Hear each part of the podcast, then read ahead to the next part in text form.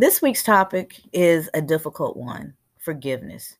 Forgiveness is a process and it's a very personal process. So, what I intended to share this week was my journey with forgiveness and some of the techniques and things that I've used along the way. We are all in different places in that process. And because it is such a personal journey, the one thing that I want to make sure that you understand is that I am not telling you when you should forgive. I am hoping for forgiveness for you sooner rather than later because it aids in your own emotional well being. However, you've had the experience, you know what your journey is, and honor yourself and your emotions. So, as you enter the new year, my hope for you is that you find peace and that the journey is one where you continue to move forward and are able to free yourself from whatever baggage you're carrying uh, with unforgiveness.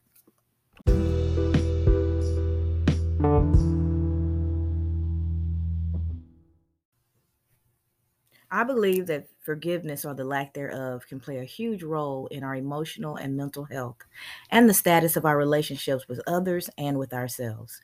As we approach the end of 2022, many of us are tidying up and preparing for the new year. As we work to get our homes, jobs, and life in general organized, it's also a great time to analyze the state of our lives for areas of unforgiveness and unhealed trauma. When working through forgiveness, it's important to be able to recognize when it's needed, recognize what it is, and recognize what it is not. Recognizing unforgiveness. Unforgiveness is not always easy to recognize. The easiest way for me to recognize it in myself is to observe my emotions.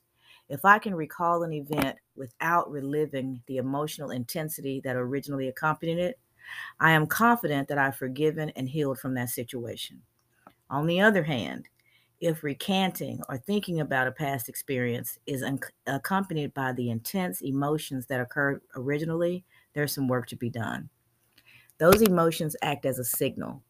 It's important to pause and sit with those feelings. Resist the urge to suppress them. If suppressed, they will resurface.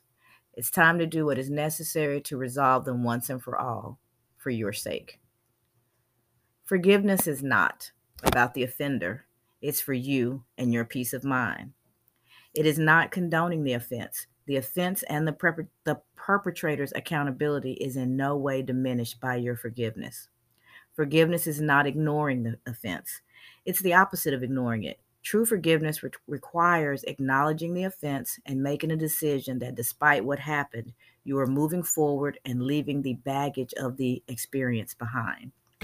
As long as we operate from a place of unforgiveness, we are still emotionally tied to the person and the circumstance. It is in our forgiveness that we regain our power and operate from a place of greater strength and awareness. Forgiveness is. Forgiveness is the pathway to personal healing. It alerts us to areas of our lives where we are subjected to the whims of our emotions and the actions of others. It says that I was wronged, but I will not let yesterday's harm control my present and threaten my future. It honors our emotions while freeing us from them. It is our teacher. The process of forgiveness requires an honest look at what happened, acknowledgement of our emotions, and the choice to be free. Benefits of forgiveness.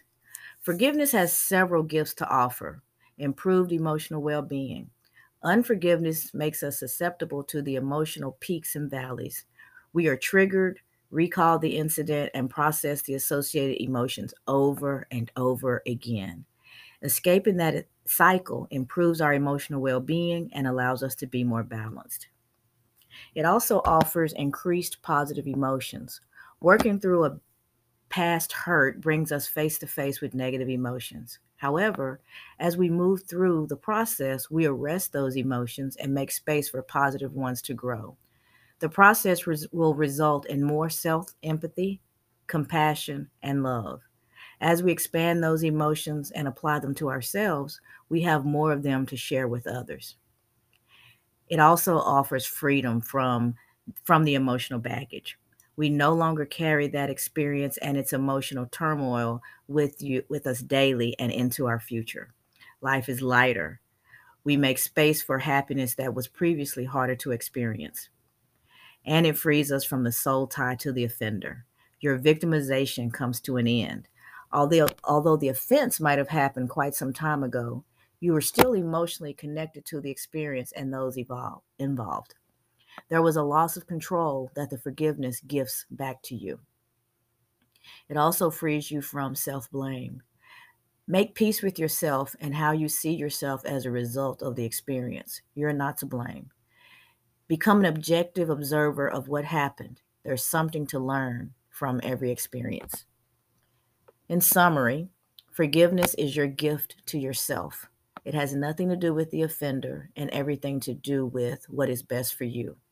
It does not speak to what type of relationship you should or should not have with the person who hurt you. It is about your relationship with yourself. It is about freeing yourself from the hold that the experience had on you and moving forward with the rest of your life unencumbered but informed by that past experience. In the written article, there's also some additional resources. There's a few blog posts that I've written before that support this topic, as well as an article from Harvard Health Publishing um, that I feel like has a really good methodology that can help us with the process of unforgiveness. I hope you find it useful.